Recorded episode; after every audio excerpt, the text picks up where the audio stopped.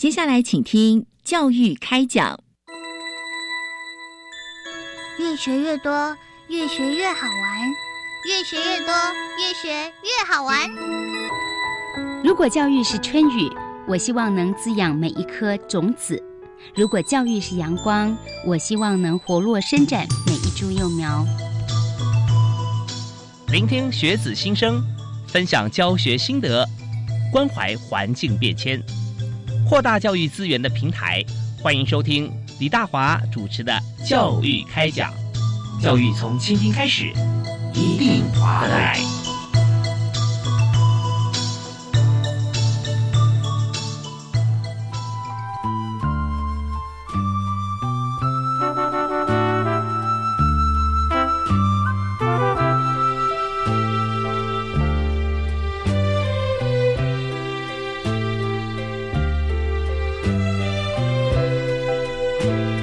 各位亲爱的听众朋友，大家好！非常欢迎您锁定国立教育广播电台，收听今天教育开讲节目。我是主持人李大华。那么在今天和大家探讨的这个教育议题啊，非常的有意义。而且呢，我们发现说，只要是关心地球啊，不分年龄、不分性别、不分国度，但是我们做的事情啊，可以在节目当中和大家一起来分享啊，大家的知识跟资讯啊。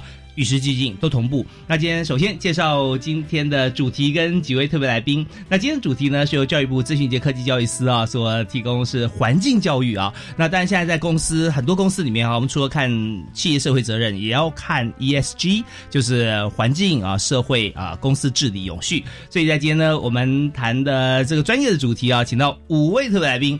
你看，我们录音室热闹了啊！第一位为你介绍大家熟悉的好朋友，国立台湾大学森林环境及资源系的邱其荣副教授啊，同时也是这个教育部监测二氧化碳 CO2 与在地环境连结的探究与实作环境教育推广计划的协同主持人啊，其荣老师好。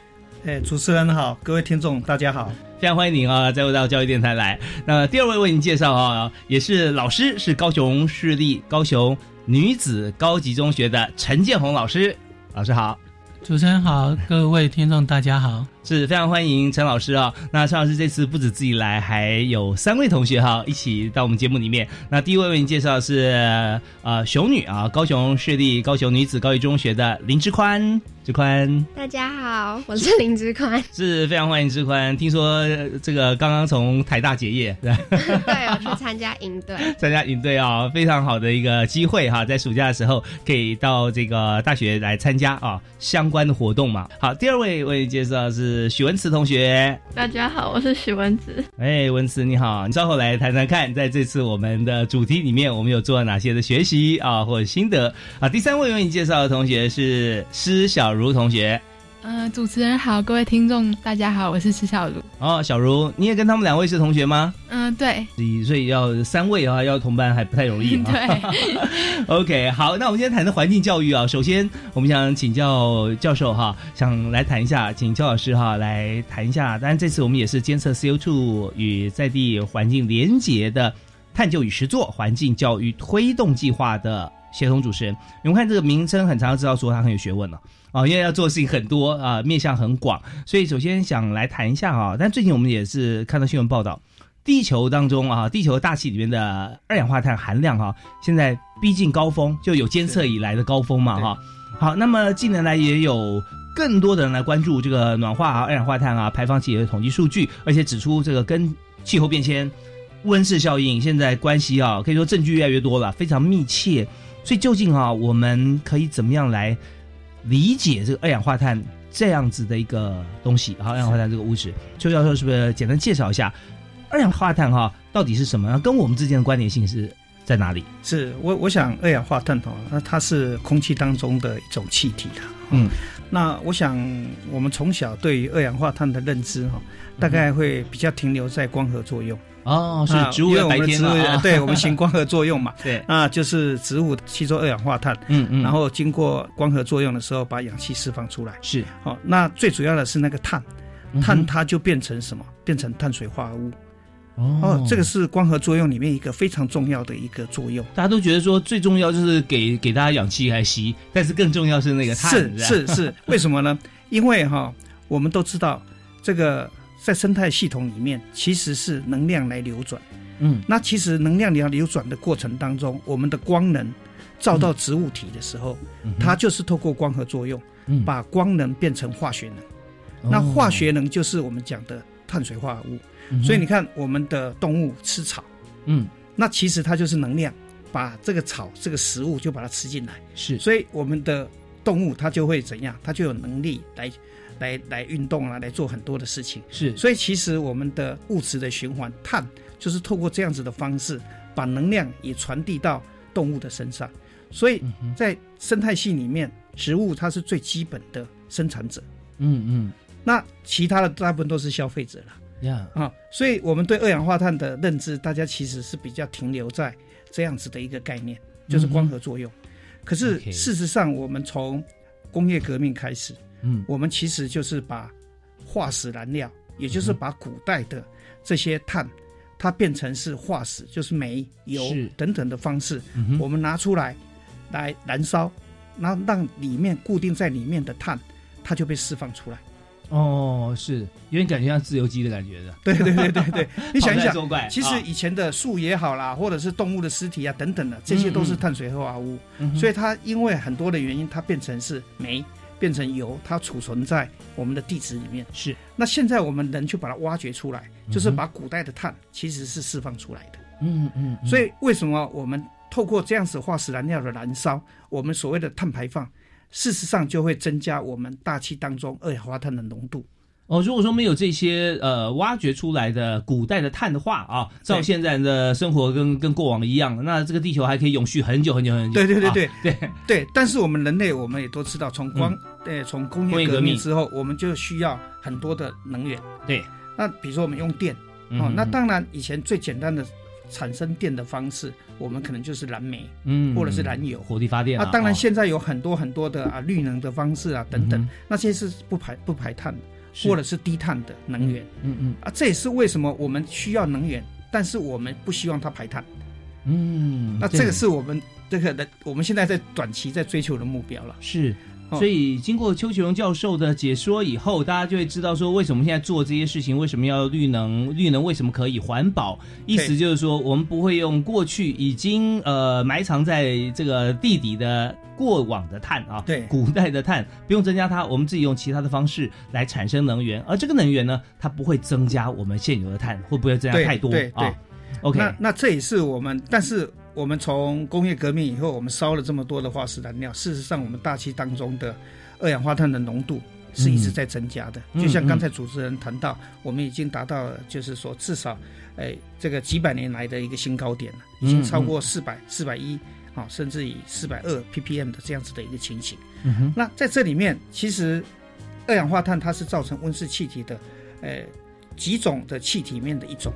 当然不，温室气体不是只有二氧化碳，它最主要有哪些呢？呃，比如说氟，哈，比如说其他的几个这样子的气体。是。那对我们来讲，我们最容易理解、最容易计算的就是这个二氧化碳。嗯嗯嗯。好，比如说我们讲佛，可能大家对佛可能没什么。直接小小小小孩子要涂佛是吧？对不对？所以，所以我们比较一般来讲，我因为二氧化碳它又是在温室气体里面占的是比较大量的。嗯，所以我们一般都会把不同的这个温室气体换算到二氧化碳当量，嗯哼，这样子的一个概念，好，大家来来了解我们这样子的碳排放这样是多少？是，所以现在我们都说我们要降低我们的碳排放量，嗯，好，那这里面我们就会定一个啊，比如说我定一个减量目标，我怎么样达到我的减量目标？那这所有计算的基准大概都是以二氧化碳当量来做计算。好，所以说，呃，虽然我们另外一个概念，我做个小小的结论，就是说，刚才徐教授讲这个部分，为什么碳来计算？第一就是说，碳跟我们两跟我们人来讲最熟悉，我们不但是生活在这个二氧化碳当中，我们还自己会制造很多二氧化碳啊。第二就是二氧化碳的量是非常大的，那也就是说，如果今天你减了佛，减了其他的，减了甲烷，减了这些，也许你很用力去减它，可是呢，效果。看不太出来，但是你用力去减二氧化碳啊，它量数很大哈。我们如果减很多的话，那其实对我们是马上有立竿见影的效果啦啊。对，嗯哼，OK，好，所以在这边大家知道说二氧化碳的呃跟我们之间生活的关系啊，但是我们也不能没有哈，就是说我们才维持它，因为没有二氧化碳刺激啊，我们也不太会呼吸啊，对 对，但是我们不能太多啊。倒是刚听了邱教授的讲法，我非常佩服这个大自然鬼斧神工哈。是是，这么多碳怎么办呢？他就用古古代的动物之位遗迹啊，把它遗体把它存起来，然后封存在地上。对啊，可是我们如果发把它挖出来，再加上自己所排放的碳，那就是不得了的一个对环境的一个迫害了。是啊，是好。那我们在这边知道说二氧化碳我们要呃对我们生活当中的重要性以后啊，以及说它的危险性啊，那之后呢，我们就要听段音乐。稍后音乐回来之后，我们要继续来访问呃教授啊，还要访问陈老师以及三位同学来谈一谈我们这次在环境教育上面大家做了什么，我们有学习到哪些，以及有什么贡献啊？休息一下，马上回来。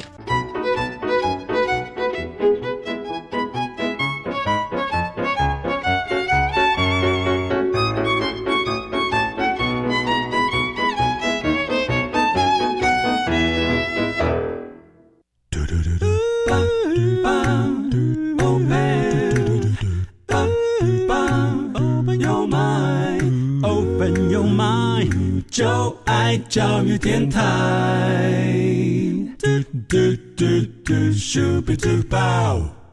非常欢迎您继续锁定国立教育广播电台收听教育开讲，我是主持人李大华。我们今天在节目里面谈的这个教育话题啊，跟每个人都息息相关，就是啊，在地球暖化的过程当中，呃，我们已经可以这么说，因为地球越来越暖了。为什么我会这样讲？那稍后有个数据会支持哈。那当然，在我们也不能就是说。嗯，就任由像这样的事情继续发生，因为未来如果温度过高，对人类是不适合居住的。所以在中间我们要做很多事情，包含我们做新的研发，也包含在现在呢怎么样用现有的方法让二氧化碳来减量。所以这件事呢，在今天有五位专家来我们节目现场谈，一位教授，一位老师，三位同学都有积极参与啊啊减碳跟环境教育。所以我们刚才是特别先访问了。国立台湾大学的邱教授邱学荣教授啊，那教授现在是在森林环境及资源系嘛啊，所以刚我们谈到说，以现在全球来讲的话，我们的碳啊越来越多，因为工业革命的关系啊，我们大家就是嗯一直在呃使用啊过去的碳，也就是我们挖出来的能源啊，像石油啊，像这些部分哈。那么现在如果这样子走下去的话，哈，我想教授是不是可以给大家一个轮廓和一个数据啊？是。以目前这样看起来，哈，大概我们的这个温度上升跟二氧化碳排放啊，有什么样的关联性？我我想刚才我们谈到的哈，因为我们化石燃料的使用哈，那我们大气当中的二氧化碳的浓度哈，嗯，逐年一直在升高啊，嗯哦，这么在从工业革命以来，我们的浓度大概增加了百分之三十一。嗯，哦，那它的这个温度的话，大概每十年大概增温在零点零七，那其实，在有些局部地区的话，它会更高，所以它的就是温度上升的速度哈，而且是越来越快。是，那我这边有个小问题要问哈，就是说二氧化碳它在这个大气中的比例是一定的比例嘛？对，它如果增加了百分之三十一，那其他势必有些呃气体空间被排挤啦。对，理论上是会有一些这样子的影响。嗯嗯。不过事实上，我们也知道，其实，在气体的密度来讲，它其实某个程度是，应该说它单位面积的密度可能是变稍微增加一点。哦，OK，对对，就说这个气球呢可以再吹大一点。对对对对，OK，好，对是，嗯，那这个的话，百年增加零点七度了哈。对，那这个速度来讲的话，我我想大家都有听过那个巴黎协定。是，那巴黎协定我们现在想，我们定的目标可能就是说，未来可能只能做再增温一点五度。左右。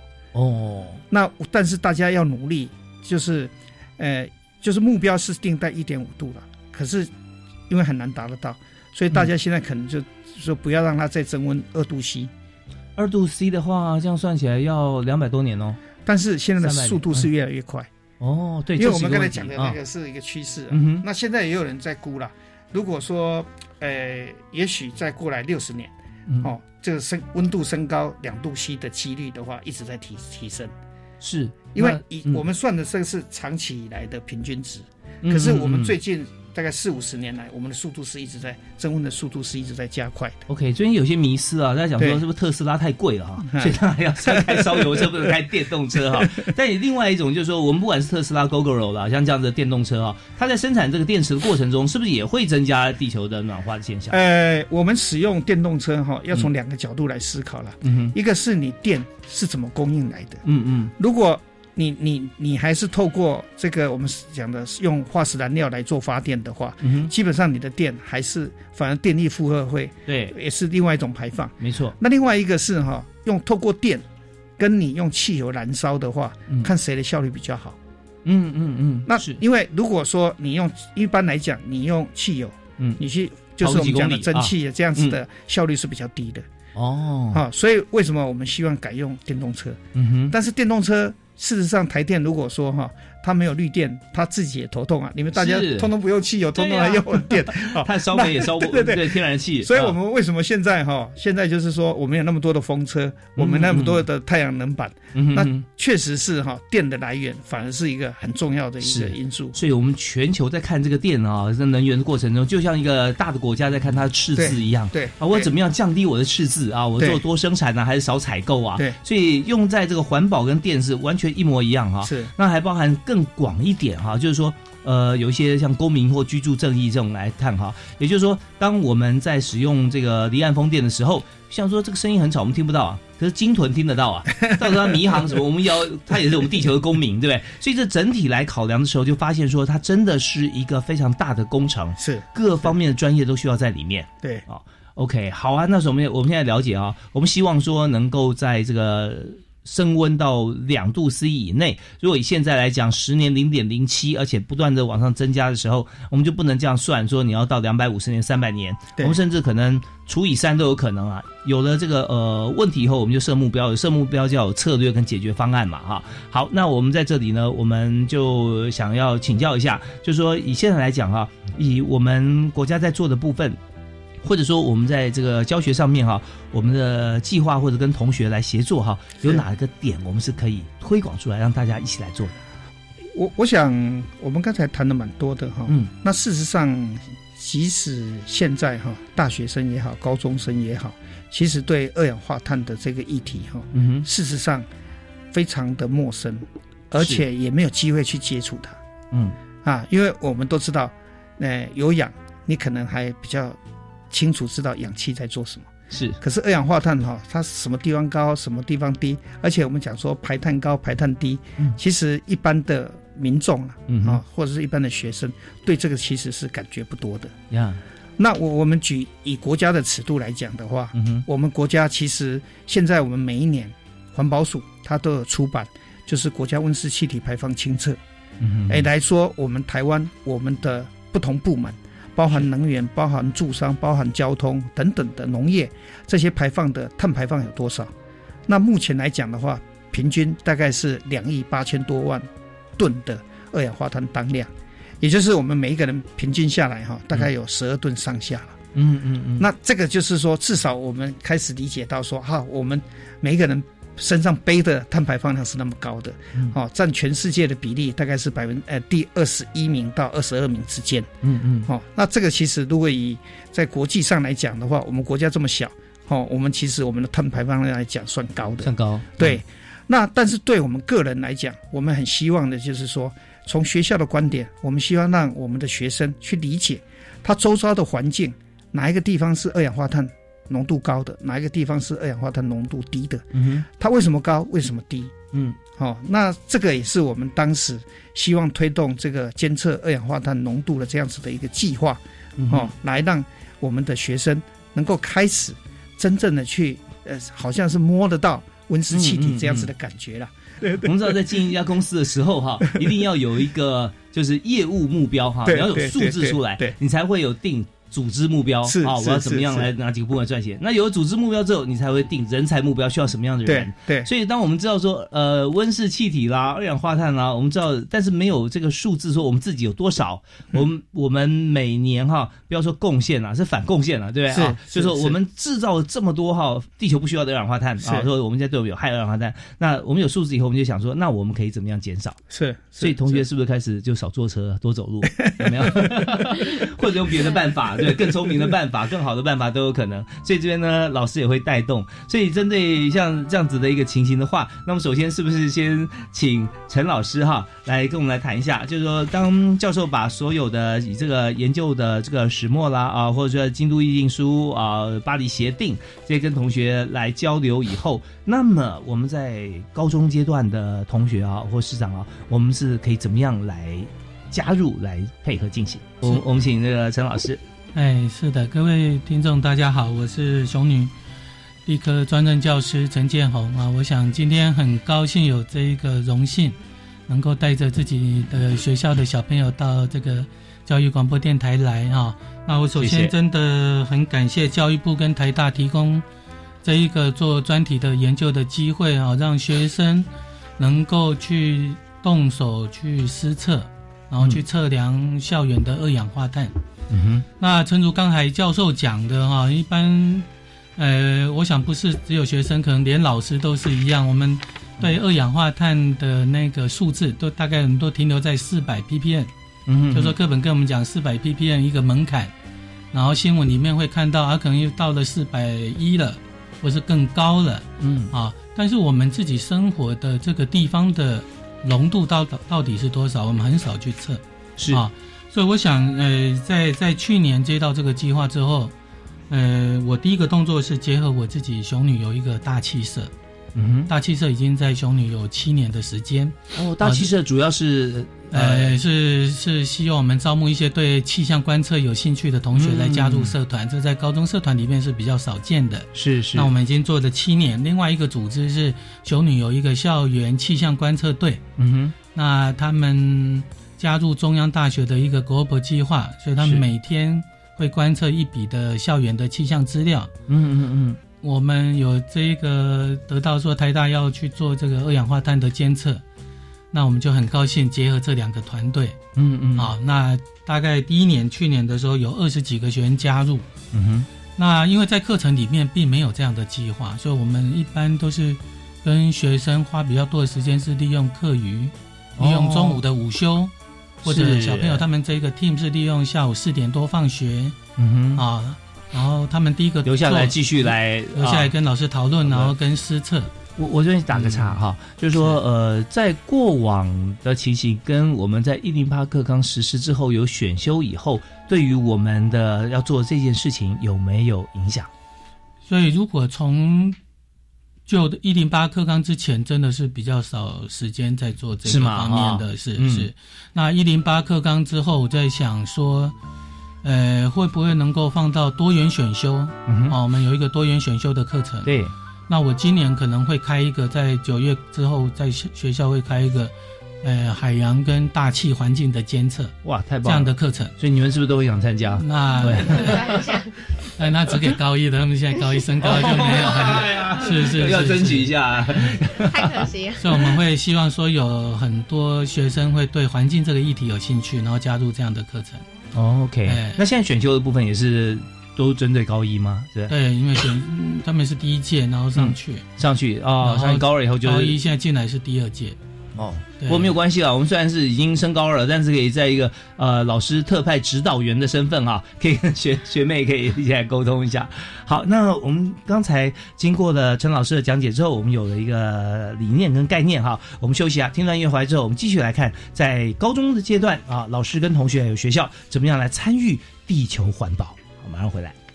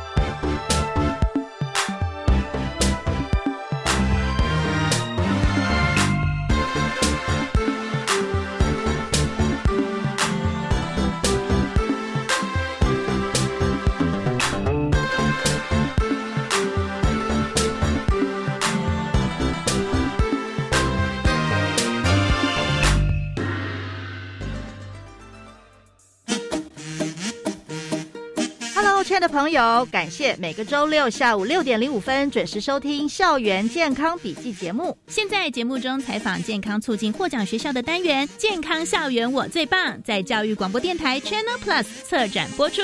欢迎随时上教育广播电台官网，点选 Channel Plus 收听《健康校园我最棒》。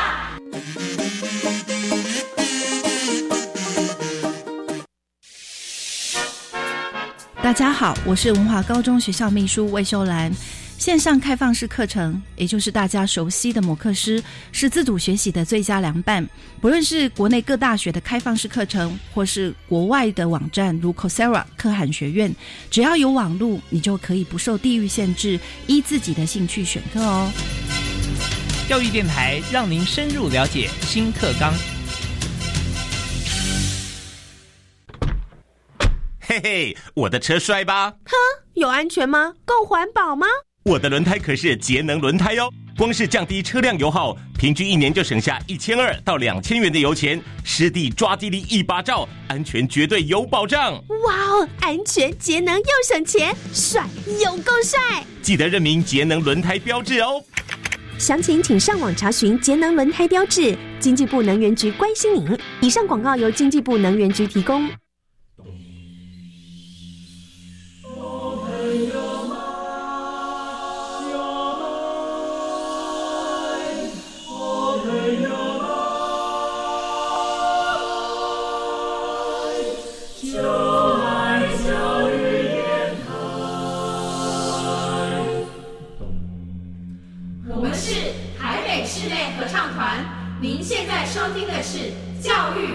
电台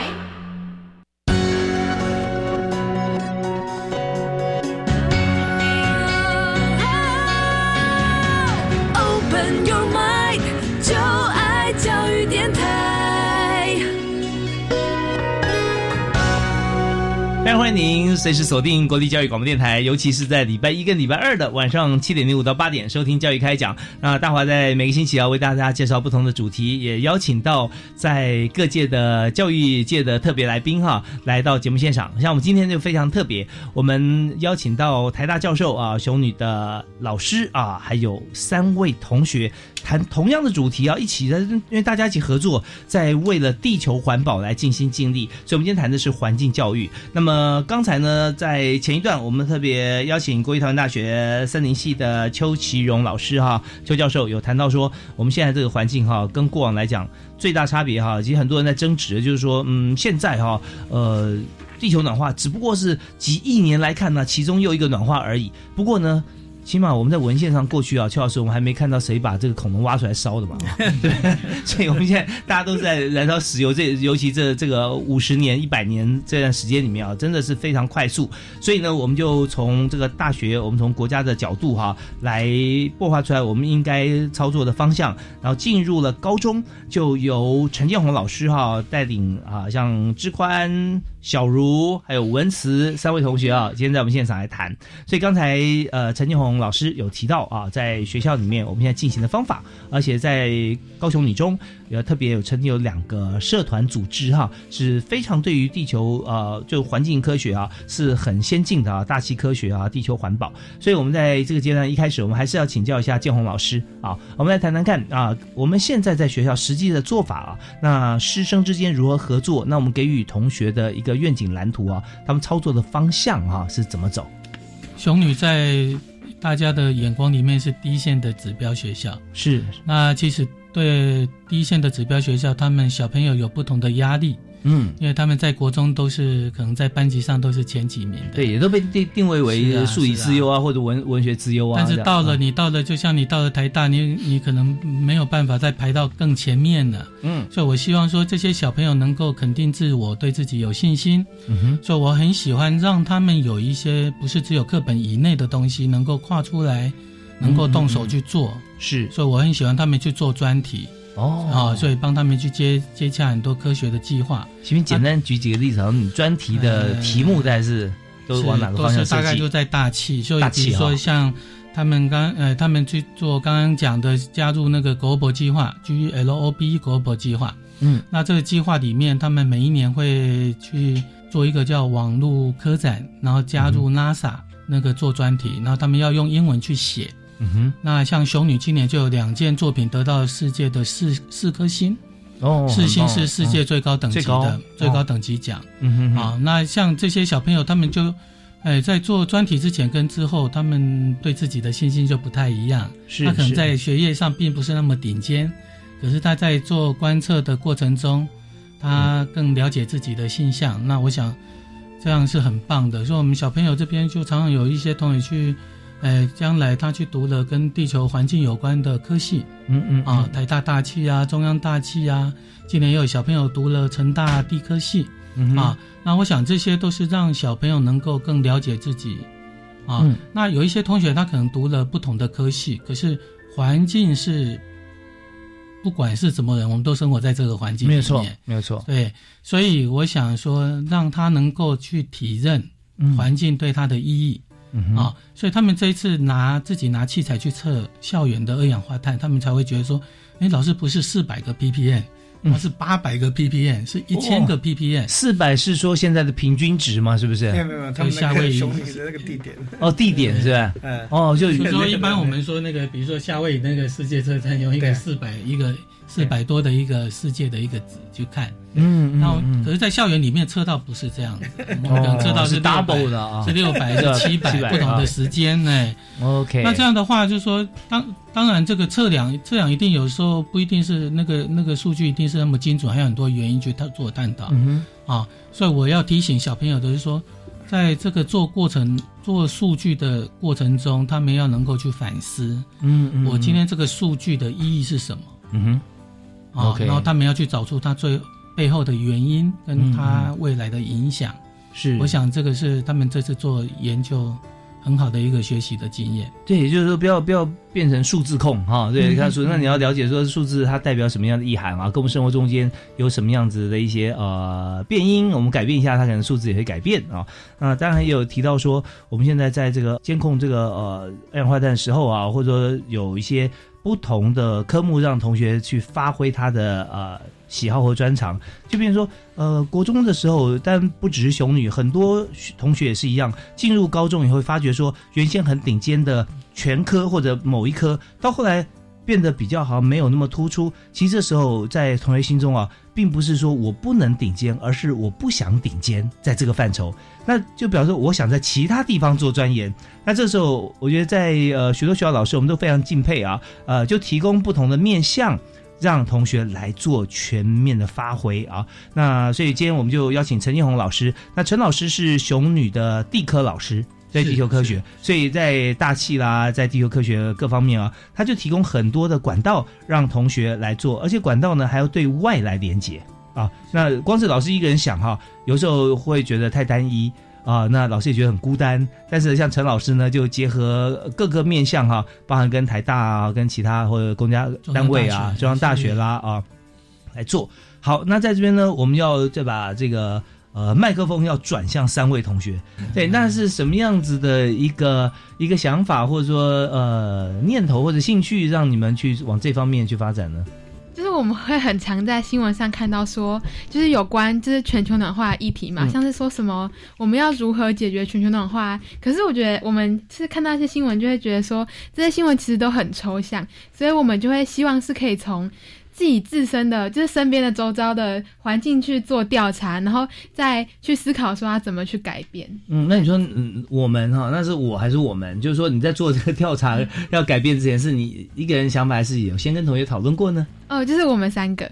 哦，你们三个虽然不同班，但是本来就很熟。就其实我们是国中同学。哦，是是是，对对对，呃，就是每个人的发展啊，在一生当中可以发展的面向之广。就像我们在晴空万里的玉山顶上看到满天的繁星这么多，那你只要选定了一颗往那边发展，你就可以有你自己累积的成就。就怕说，呃，你看着满天星斗，但你一颗也都没有去盯着它，那这时候我们就时间可能就可惜了。但是你盯到这颗星以后呢？那你可以上去吗？但要借助一些动力啊，太空船啊。这个时候呢，哎，陈建宏老师扮演非常重要的角色啊。所以陈老师 那时候同学有兴趣的时候哈，您是怎么样来协助他们呢？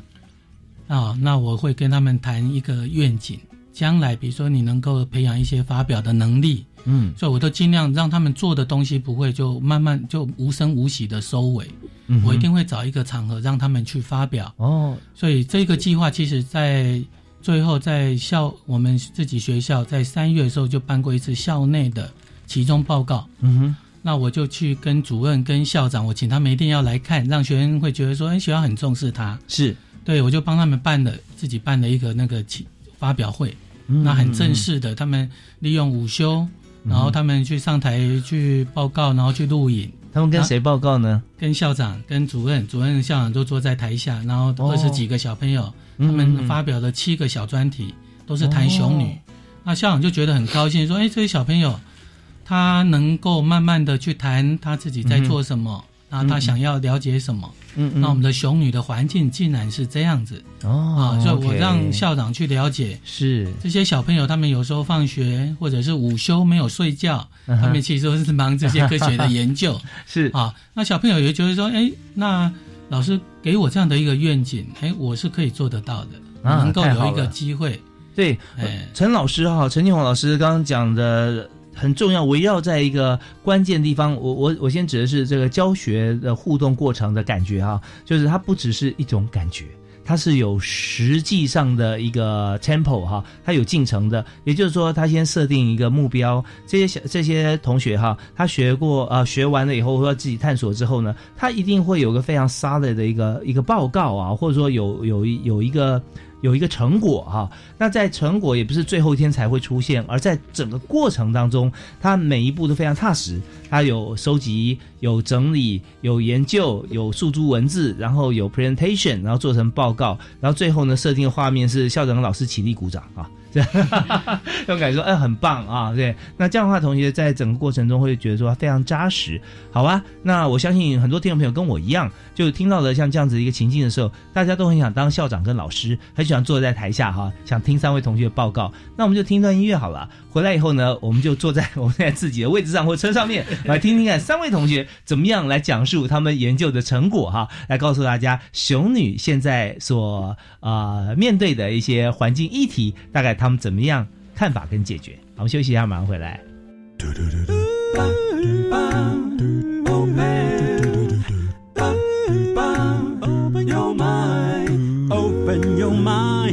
就爱教育电台。嘟嘟嘟嘟，Super Duper。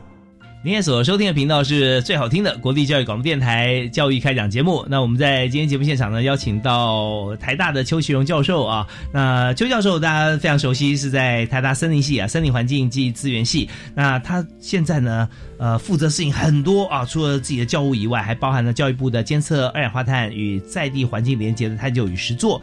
环境教育的推广计划，那这个计划呢，一推动下来哈，就发觉许多的呃，不但是大学哦，高中啊，许多的同学也因此而受惠。所以在今天呢，国立的呃高雄市立的这个高雄女中哈，陈建宏老师也是学校的地科老师，他就呃亲自到现场，而且也带领了三位同学。高雄女中啊，高中高一升高二的林之宽、施小茹以及许文慈三位同学。那么这三位同学现在在现场啊，他也要告诉我们，在整个过程当中，他们所学、研究、呃探索，而且呢，他们把它诉诸文字，同时呢，也跟校长还有。学校师长来做报告嘛啊，那他们现在三位在现场，老师也在现场，那是不是我们也请所有听众朋友假装我们是校长跟老师跟主任，然后 我们也在台下坐，然后他们三位要告诉我们他们所做的研究跟成果。好，那我们是哪一位开始？哪位？先啊，你先 OK，好，由许文慈同学开始啊，那要告诉我们你们的研究计划跟成果嘛哈。对，好，请说。就是呢，其实我们一开始就是也很犹豫，到底要做什么主题，因为影响二氧化碳浓度的因素有很多，可能因为当那时候的气候或是环境，或是附近有很多交通工具、工业区各种因素影响当时的二氧化碳浓度。那后来我们在跟老师讨论过后，我们决定从最贴近我们身边的事物做起。那最贴近我们学生的就是学校了嘛，所以我们就决定先从熊女校园研究起。我们研究的时候是先把熊女切成嗯很多个小格子，然后再去测量每一个小格子所得到的数据，再去比较它们之中的关联性。嗯，但是可能因为那时候我们寒假吧，然后就比较随性一点，然后就可能有时候早上来测，有时候下午来测，等等各种时间都来测。那之后统计起来的数据就发现，哎，怎么都没有关联性，有一个地方可能突然高又突然低。那后来我们在查询资料，然后讨论之后发现，就是可能因为像我们有有一块草皮，它非常的靠近我们学校前面的主要干道。那我们如果下午一两点去测的时候，因为那时候可能大家都在休息，比较没有什么车子，那它的二氧化碳浓度就相对的低，就低一点。对，但是如果我们四五点那时候就是比较尖峰时间的时候去测的话，那它的浓度可能就突然飙高到很高，就是五百多六百的地方。嗯哼，所以我们后来就有决定就要定时去测。那我们开学后因为要上课的关系，就变成四点多放学去测，测到五点。但是我们定了时间之后，又发现，哎，怎么数据好像还是非常的不稳定？那后来我们又去查询资料，然后发现，那我们可能就是因为我们就放一下，然后就哦，它五百二十一好，就五百二十一，然后就记了，然后结果就不稳定的时候，我们就把它记下来。那可能到下一个地点的时候，上一个地点的二氧化碳浓度还影响着那一台机器的测量。导致数据结果非常的不稳定，所以后来我们就经过调整之后，我们就固定时间，然后固定时长的去测量，就发现每个地点都会有不关联性的。嗯，然后有一个地点就是我特别想讲，就是它我们原本预期我们学校有一个地方，它叫龙园，就是有很多很多的植物，然后有一棵很高的榕树。哦，然后那我们想说，那既然这么多的植物，那光合作用应该很旺盛，所以白天应该是这个。二氧化碳比较低，氧气浓度比较高啊。我们就觉得它应该是最低的那一个，但是后来就是经过我们很多天的数据去探讨之后，发现它并不会是最低的，然后它反而就是有时候还可以接近到第二高的部分。哦。然后我们后来就发现，造成那边那样的原因，可能就是因为我们测量的时候是四五点嘛，然后那时候因为它三面都有建筑物，那四五点的时候太阳在西边，然后我们建筑物就挡住了太阳光。然后就照不到那边的植物，那它的光合作用可能就相对比较微弱，那呼吸作用还是有在进行嘛，所以它的二氧化碳浓度也相对比较高。哦，那如果说在早上的话这边测，它可能数据就会有变化。对，啊，你们有测过吗？有，也有哈，我没有，好像有有有有测过。是。所以就影响二氧化碳浓度的因素何其多，对不对？对，很多哦。而且我们现在你就把它切分成五六百个区域，没有没有切那么多。应该说我们一开始好像切了四十二个区域，四十二个区域。但是因为每个区域如果我们都停留两分钟的话，第一个区域跟最后一个区域它相差的时长，时间对会有点差太多，所以我们就合并了有点类似的区域，就可能操场我们原本切了四个，那我们就变成把它合并成合并成一大格去测。OK OK，是因为它也是比较这个空旷跟通风，所以二氧化碳浓度大概比较趋于一致了啊。对，比较对。那有些是有一些建筑物啦，或者一些遮蔽的话，那我们就把它切开来，这样的话相对客观一点。对啊。OK，所以我们刚才听到的这位同学哈，也就是许文慈同学，高雄女中高一升高二的同学，那他们在之前所做的一个二氧化碳监测，在校园里面先把它分区，然后再分时段啊，然后测出来。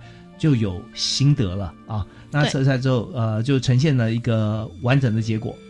也不算完整，因为我们之后有在查一些资料，发现就是很多的资料它。如果针对高度对二氧化碳浓度大小的影响的话，那它基本上都是大范围的，就是可能像高山对于平地这种以公里为单位的，嗯，然后就很少那种小范围，就是可能以公尺为单位的，嗯。然后后来我们发现学姐也有发现这个部分的问题，嗯，然后也有关这部分的探讨，所以我们就跟他们合并一起探讨了关于，就是我们是做二 D 的嘛，那他们就是做三 D 的那种。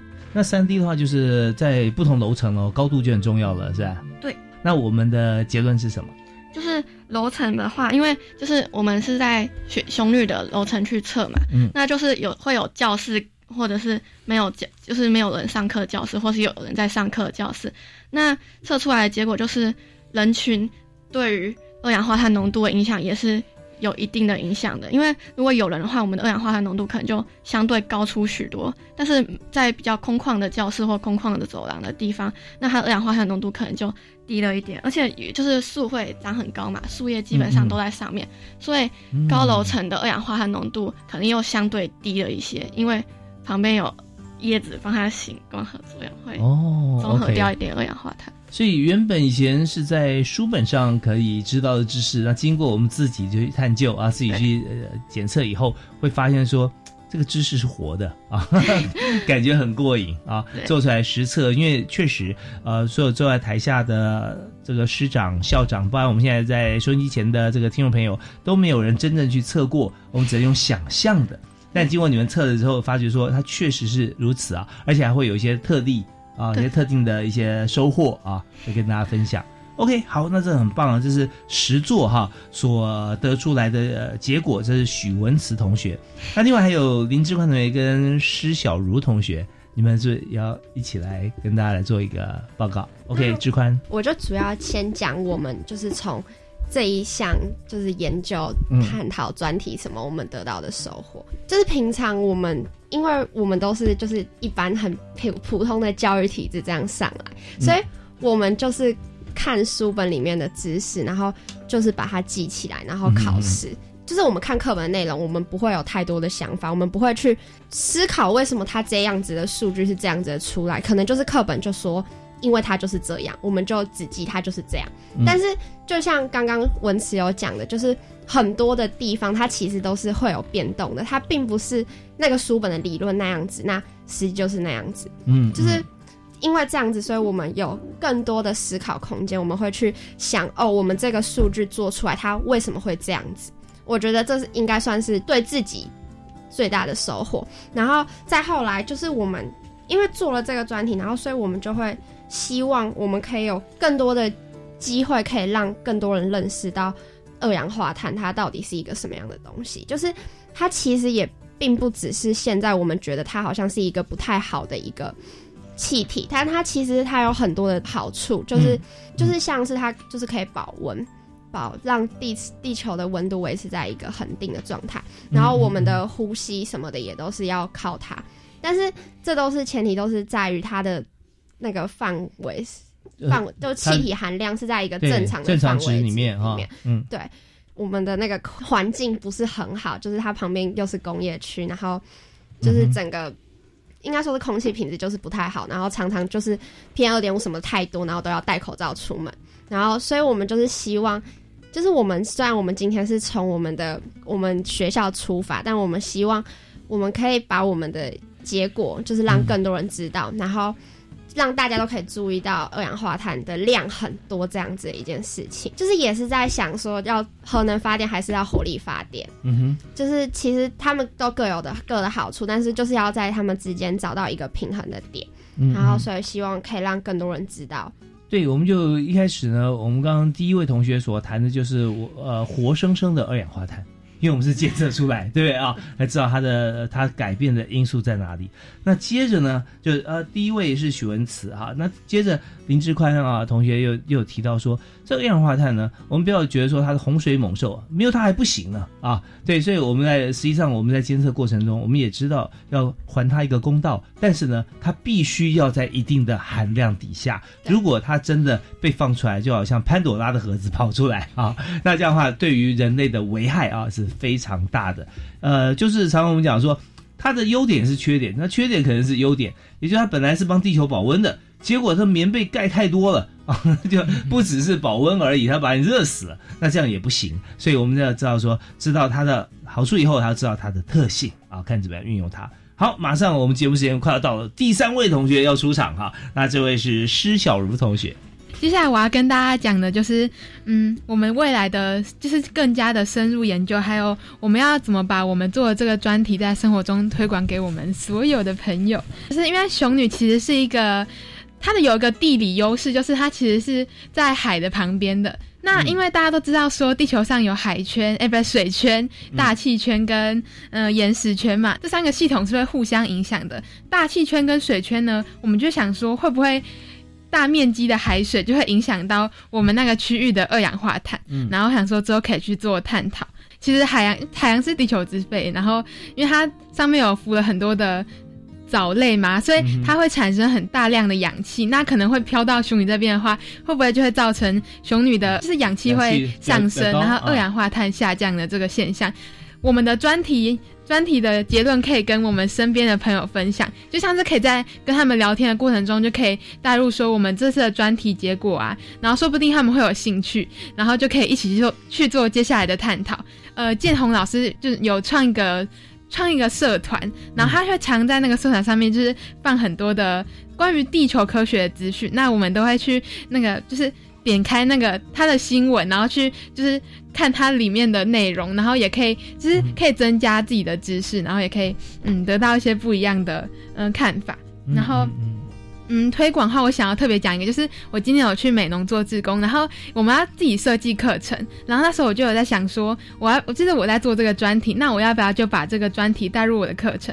所以我那时候就设计一个，就是关于全球暖化的专题。那他一开始就是跟同学介绍全球暖化，然后再来就是介绍说。就是全球暖化会造成什么危害啊？然后再来就是我们要如何阻止这些事情？那我很印象深刻，就是当时我在上课的时候，就是后来在讲到说我们要如何阻止的时候，然后那些同学就很踊跃的跟我说，就是其实他们那个当地的国小就很嗯很严格的执行说要减速计划，就是就是。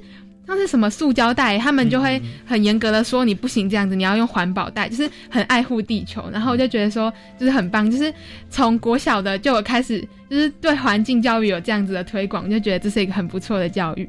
那就是在生活中，就是其实我觉得，就是气候。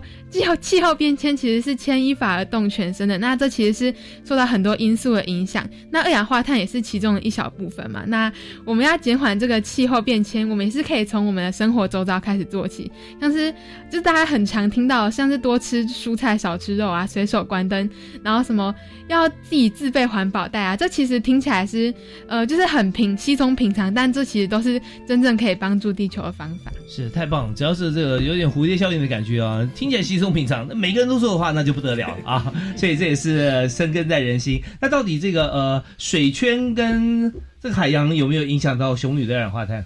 嗯，水圈吗？呃，就是我们是想要做更深入的探讨，现在还在还在探讨对对对。还要再探讨。OK，好，因为今天节目时间关系啊，我们刚才呃三位同学讲的非常好哈。呃，最后这位同学是施小茹同学啊，那之前是林之宽以及许文慈，那三位同学我相信都是在做陈建宏老师的骄傲啊，因为在老师的带领之下呢，同学很认真的按部就班啊，而且都会把这样子一个实作的表现跟成绩的话列出来，那最后会推出结论。然后跟师生们来分享。当然了，在这边我们最后还要回归到这个邱启荣邱老师哈邱教授这边。那我们现在做的这个环境教育的推动计划，那我们看到初步哈同学参与非常热烈，而且有成果。那么我们也期待哈更发扬光大。所以我们最后一点，那一分钟时间，能帮我们做个结论。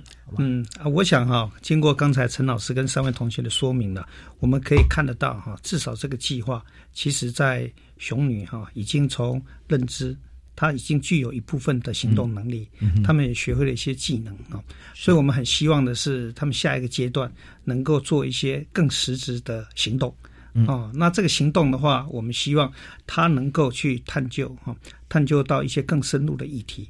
那更重要的，我们是希望它这个是变成一个生活实验室的概念。